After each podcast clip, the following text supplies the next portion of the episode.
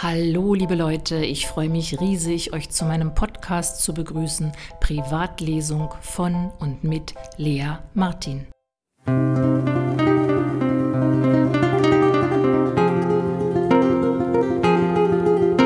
Finanzielle Gewalt ist unsichtbar und kommt gern in Nadelstreifen oder per Mausklick daher.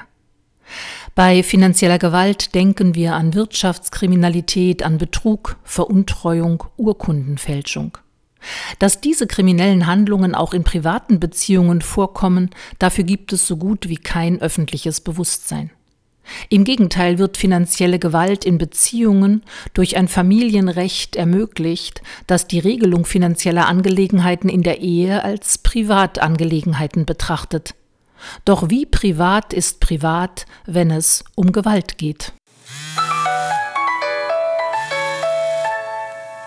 Hallo? Der Vermieter hat sich schon wieder beschwert. Warum hast du die Miete schon wieder nicht bezahlt? Ich hab dir doch gesagt, am 31. kriege ich meinen Lohn. Am 31. Wie oft soll ich dir das noch sagen? Ich hab keinen Bock, wegen dir auf der Straße zu landen, nur weil du das Geld verzockst. Ach, weißt du was? Halt die Schnauze und verpiss dich von mir.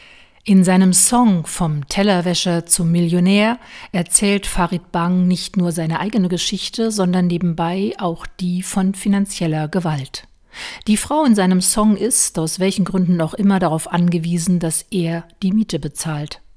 Als sie ihn daran erinnert, beleidigt er sie. Das Private ist politisch, so das Credo der Frauenbewegung der 1970er Jahre, mit dem sie Gewalt in Beziehungen ans Licht der Öffentlichkeit brachte. Erst seit 1997 wird die Vergewaltigung einer Frau durch ihren eigenen Mann auch in Deutschland strafrechtlich verfolgt. Der CDU-Politiker Friedrich Merz stimmte damals im Deutschen Bundestag gegen das Gesetz. Wenn er es heute für nötig hält, seine Ansicht zur Sichtbarkeit von Frauen in der Sprache zu äußern, ist das die Nadelstreifenansicht dessen, was der offen sexistische Farid Bang unverblümt tut. Gewalt gegen Frauen legitimieren. Seine gewaltverherrlichenden Songs werden zwar von der Bundesprüfstelle immer wieder als jugendgefährdend indiziert, das tut ihrem Erfolg jedoch keinen Abbruch. Farid Banks Vermögen wird auf 6 Millionen Euro geschätzt. Friedrich Merz verdient jährlich circa eine Million Euro. Den CDU-Politiker neben einen Rapper zu stellen, der sein Geld damit verdient, dass er andere abwertet, ist weniger polemisch gemeint, als es wirkt. Das gesellschaftliche Klima, in dem wir leben, ist patriarchaler geworden. Trotz und unter einer Bundeskanzlerin. Gewalt gegen Frauen zielt nicht auf das biologische Geschlecht, sondern auf weibliche Freiheit, die damit beginnt, sich nicht von einem Mann sagen lassen zu wollen, wie man als Frau leben möchte, schon gar nicht in einer Liebesbeziehung. Bitte sei ruhig und sag nicht, vergiss den Streit, Schatz, geh nicht von mir. War beim Arzt, ich erwarte ein Baby von Vergiss den Streit, Schatzi. Bitte, geh nicht von mir. Das sagt dieselbe Frau, die gerade noch finanzielle Gewalt erlebt hat und die jetzt noch abhängiger wird. Denn sie erwartet ein Kind. Und hier beginnt der kleine Unterschied, der so klein nicht ist, wie manche, auch Feministin, ihn gerne hätte. Als Soziologin, wenn auch ohne ordentlichen Abschluss, weil mir die Literatur dann doch wichtiger war, betrachte ich gesellschaftliche Realität, ohne sie zu bewerten. Die Idee, erwachsene Menschen erziehen zu wollen, ist mir fremd. Als Frau bin ich in eine Gesellschaft hineingeboren worden, die den Anspruch erhebt, die Emanzipation der Frau vollbracht zu haben. Männer und Frauen sind gleichberechtigt. Der Staat fördert die tatsächliche Durchsetzung der Gleichberechtigung von Frauen und Männern und wirkt auf die Beseitigung bestehender Nachteile hin. So heißt es im Grundgesetz. Doch so erlebe ich es nicht. Was ich erlebe ist, dass Frauen und Männer gedrängt werden, sich dem Primat der Ökonomie zu unterwerfen obwohl davon nichts im Grundgesetz steht. Ich bin nicht Feministin, um gegen Männer zu kämpfen. Ich bin Feministin, weil ich glaube, dass die Welt eine bessere wird, wenn das, was traditionell als weiblich gilt, stärker zum Tragen kommt. Auch der junge Mann in dem Song, so gewalttätig er daherredet, steht unter einem Druck, der stärker ist als er selbst. Um mithalten zu können, raubt er eine Bank aus, um nicht als Versager zu gelten, behandelt er seine Frau schlecht. Und Hunderttausende von Fans kaufen sein Lied.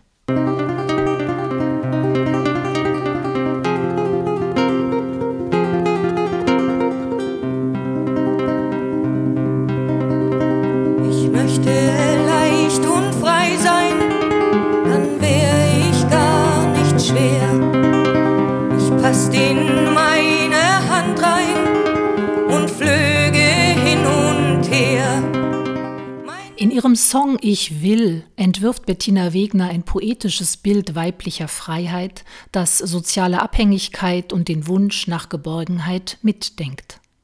Finanzielle Gewalt ist nichts, was nur Frauen passiert, die dumm genug sind, sich auf finanzielle Abhängigkeit einzulassen, sondern sie trifft auch finanziell unabhängige Frauen.